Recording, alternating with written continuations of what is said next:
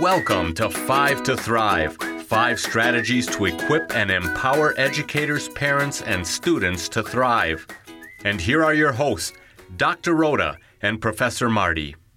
Today we're going to talk about a topic that uh, you can apply at any season. Uh, we're entering the summer season now, and there's a lot of stuff going on. I'm still trying to figure out who to pick up, when to pick up, but to make sure that car keys are in the right hands at the right time.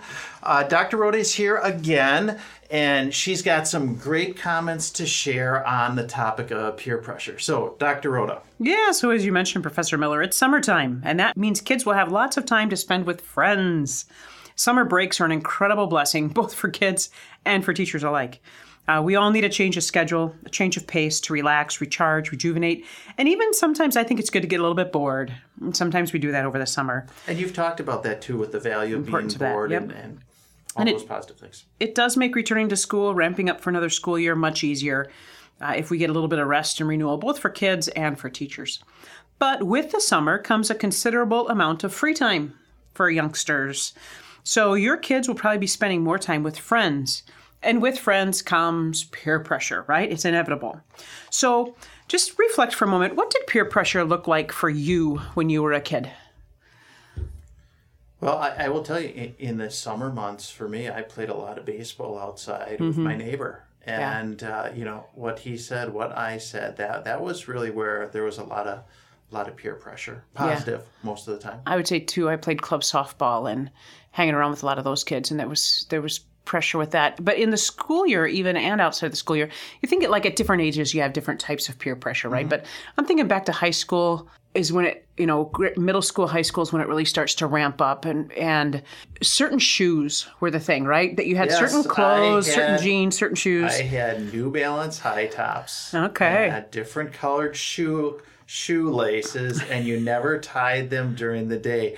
And, and now you say New Balance basketball shoes, and people look at you like, "What century are you from?" yeah yeah. So uh, clothes shoes what kind of music you listen pants. to yeah Oh my! did you have a pair of parachute pants? I sure did. Did you really? Yes. I'm going to try to find Great. pictures of that. Uh, you know, I even counted how many zippers. I don't remember now, but Can't touch oh, this. there we go. fun, fun, fun. You know, shop at certain stores or listen to certain kinds of music or hang out with certain kinds of people, certain people, the in group, the out, you know, there's all that pressure that we get from our from our peers, from our friends. Some of it's very positive, some of it not so much. It's not so positive. You might have had some pressure to skip class or to attend some parties or drink when you were underage, those types of things. What does does it is it different for your kids now? What does peer pressure look like for your kids compared to what it looked like for you? I think this is a really great question because think about what many kids are doing an awful lot these days during school, after school, and now summertime. Yeah. I think that a lot of the stuff is the same, right? I mean, you still, I think there's still a pressure to look a certain way, dress a certain way, hang out with certain, do certain things. But I think what's added that we didn't have is the technology, right? What kind of phone do you have? At what age do you have that phone? What social media sites can you go on? Your parents allow you on Facebook. My parents don't allow me. You can have Instagram. Facebook's not the big thing, right? You can have Instagram. You can have Snapchat. I can't have Snapchat. So there's like this this pressure there. Did you get the newest, latest, greatest? um, the video game or whatever it might be, that's a new one that we didn't have so much of. I think it's kind of interesting. When we were, so I'm a teenager in the 80s, and for us, everything was bigger, like the big boom box that you know you carried right, around. yes. The bigger speakers you had, the better. Now it seems like everything's smaller, right? Bigger the was better. And yeah, now- it's kind of gone reverse. And Absolutely. Started with the iPod and the phone and all that. Yeah. So, what does it look like now for us as adults? I don't think peer pressure goes away. As adults, we may call it something different. I think sometimes it's referred to as keeping up with the Joneses. I feel bad for those Joneses. They're probably very nice people. They always get they picked on. But you know, to live in a certain neighborhood, or drive a certain kind of car, have our kids in certain activities, host a birthday party or a wedding that's bigger than the other ones, go on certain vacations, to have particular jobs, we become pressured to measure our worth on how we're doing with these external things, I think, oftentimes as adults. And, and you think in small talk with others, what what are the topics that usually come up? Uh, you, Mm-hmm. What kind of car do you drive? Uh, Where do you live? Um, All these things that you just uh, spoke about, it's really easy to get caught up with that because that, that's often an icebreaker i- i- in some ways, but that, that that's not who we are. Right, right. And so it's important for us to realize that peer pressure doesn't go away. Uh, we're always going to care what other people think, no matter what our age is. So, how do we do this in a healthy way? How do we do this in a God pleasing way? And how do we help our children learn how to deal with it now? Because it's not going away, it, it will be there. So, and peer pressure is not necessarily a bad thing, it can be very, very good. Much of who I am today can be attributed to positive fr- pressure that I had from friends growing up. You alluded to that as well. Peer pressure can be very, very positive. What are some examples of positive peer pressure? Trying to be a part of a team or play an instrument and do your very best, be your very best to, you know, try to do your homework and be faithful and get good grades and hang out with people that are encouraging you and supporting you and want the best for you. That's really beautiful.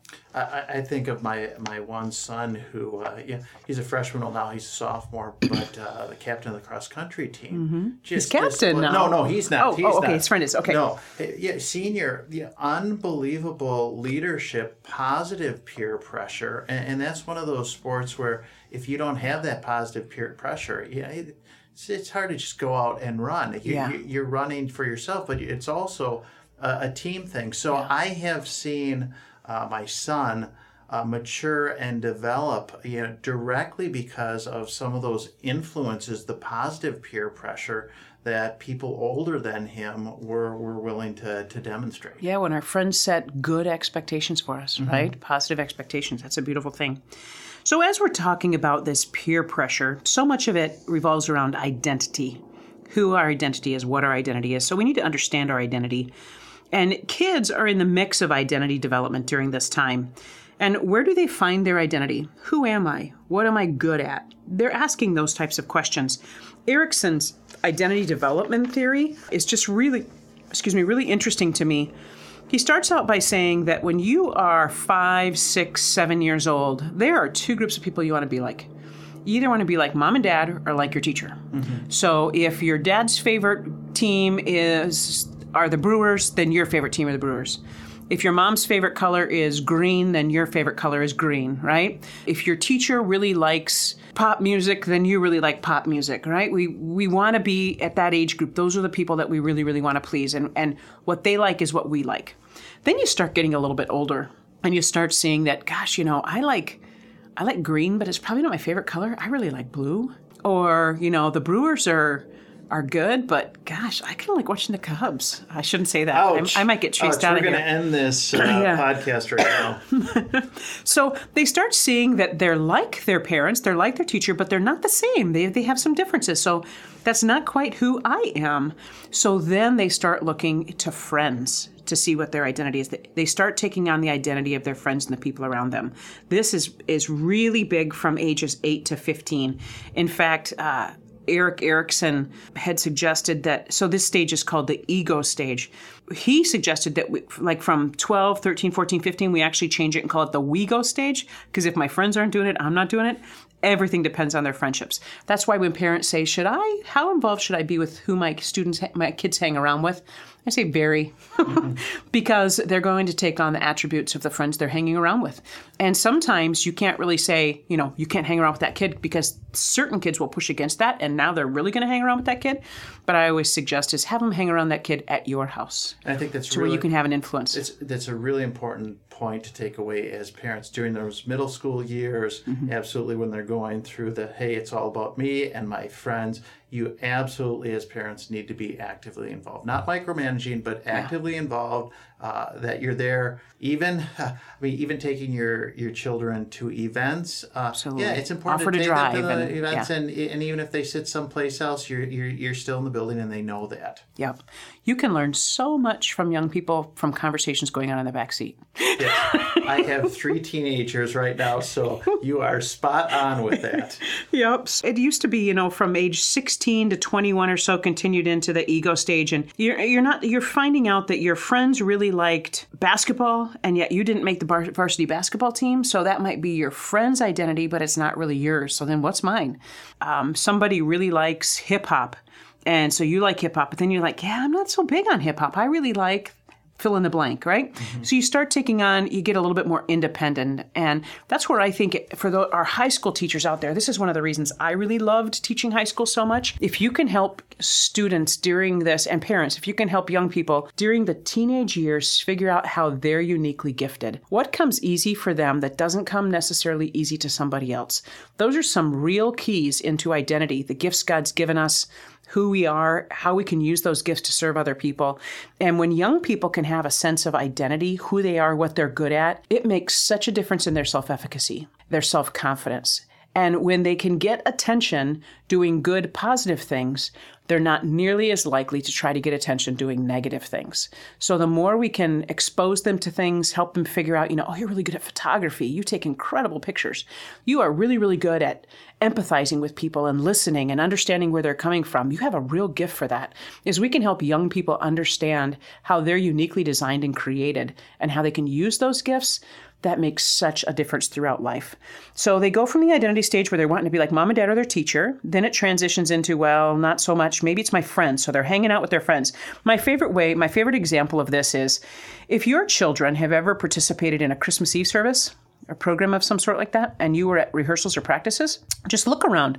Who's the group that's singing at the top of their lungs? There's a glint in their, their eye. They're so excited to be there. It's your seventh and eighth graders, right? no, not at all. Right? It's the little ones. It's five, six, seven year olds because they're really excited about this. By time you start getting to like fourth, fifth grade, you'll see kids looking around. And if certain kids are singing, then they'll say, okay, it must be cool to sing. If certain kids aren't singing, they'll say, okay, it must not be cool to sing. I'm not going to sing. So they start really looking at their friends to see how they're going to react and, and, and gauge their level of activity. That continues through middle school. They start getting more into high school. They start thinking more about, okay, that's what my friends are really good at, but I'm not so much what am I good at. So those are those stages of identity development, according to Erik Erikson, and I think they're pretty spot on. But I think what's really, really important is helping all of us, both as adults and as young people, understand the most base root of our identity. On the very last day of your life, the very last day that you're going to breathe, what is the most important aspect of your identity?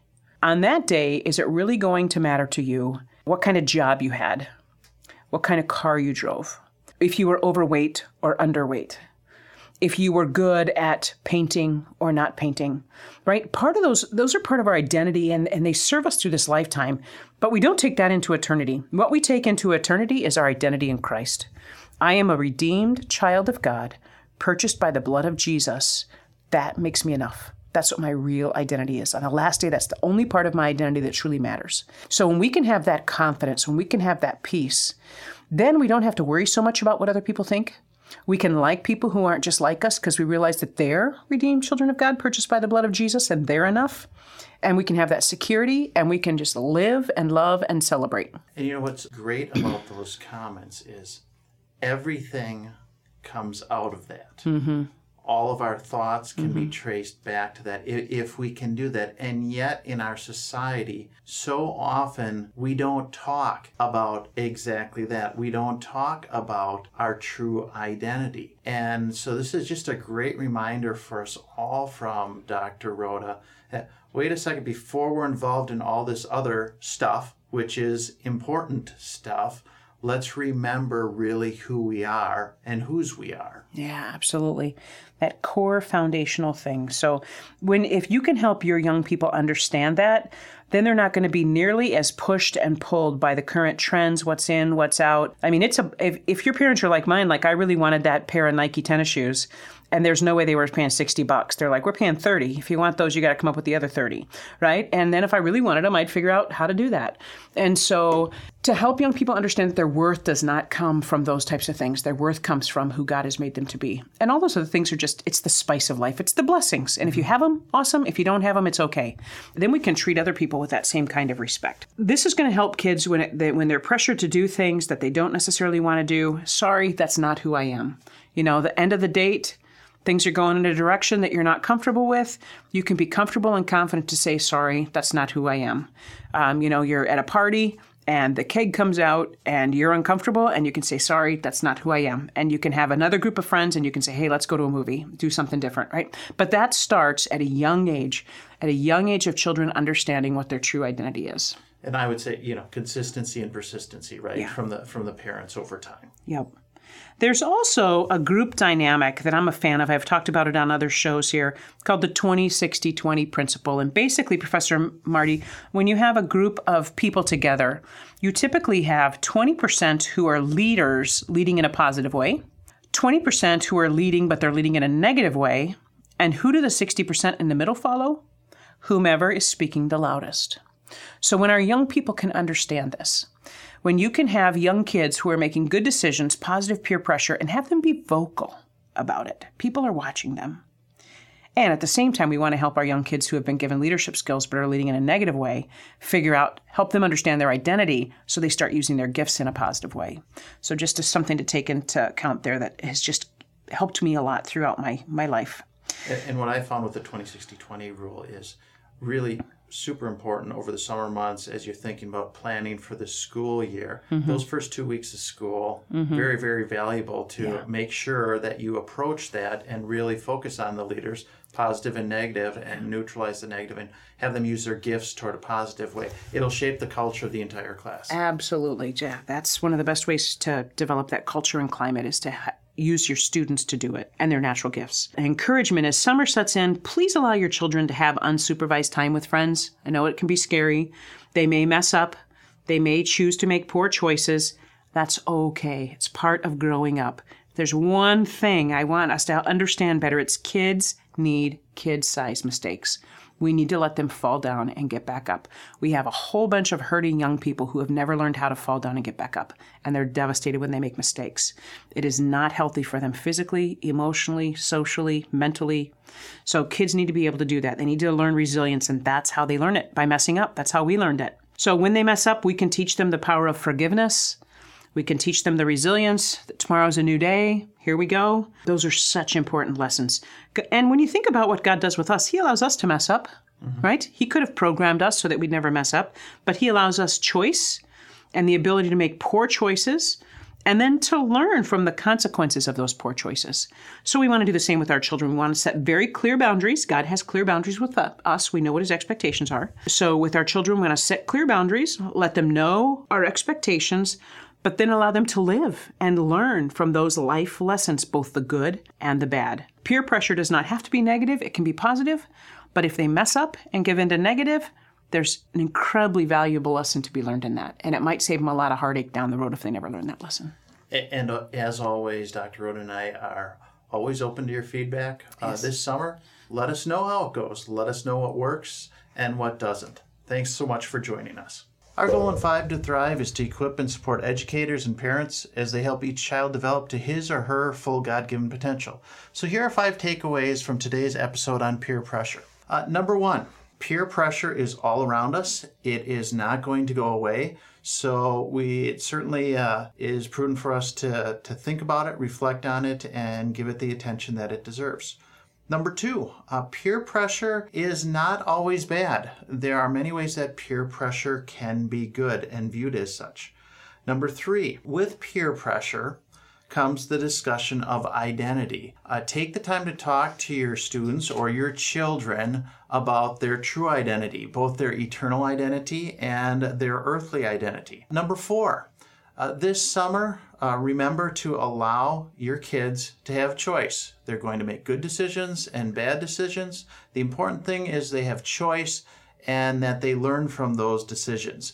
And number five, let us know how your summer's going. We certainly appreciate your feedback. Thanks for taking the time to learn with us. Let us know how you're doing. If you have questions, challenges, or successes you want to share, please let us know through the comment section of our website. May your week be blessed.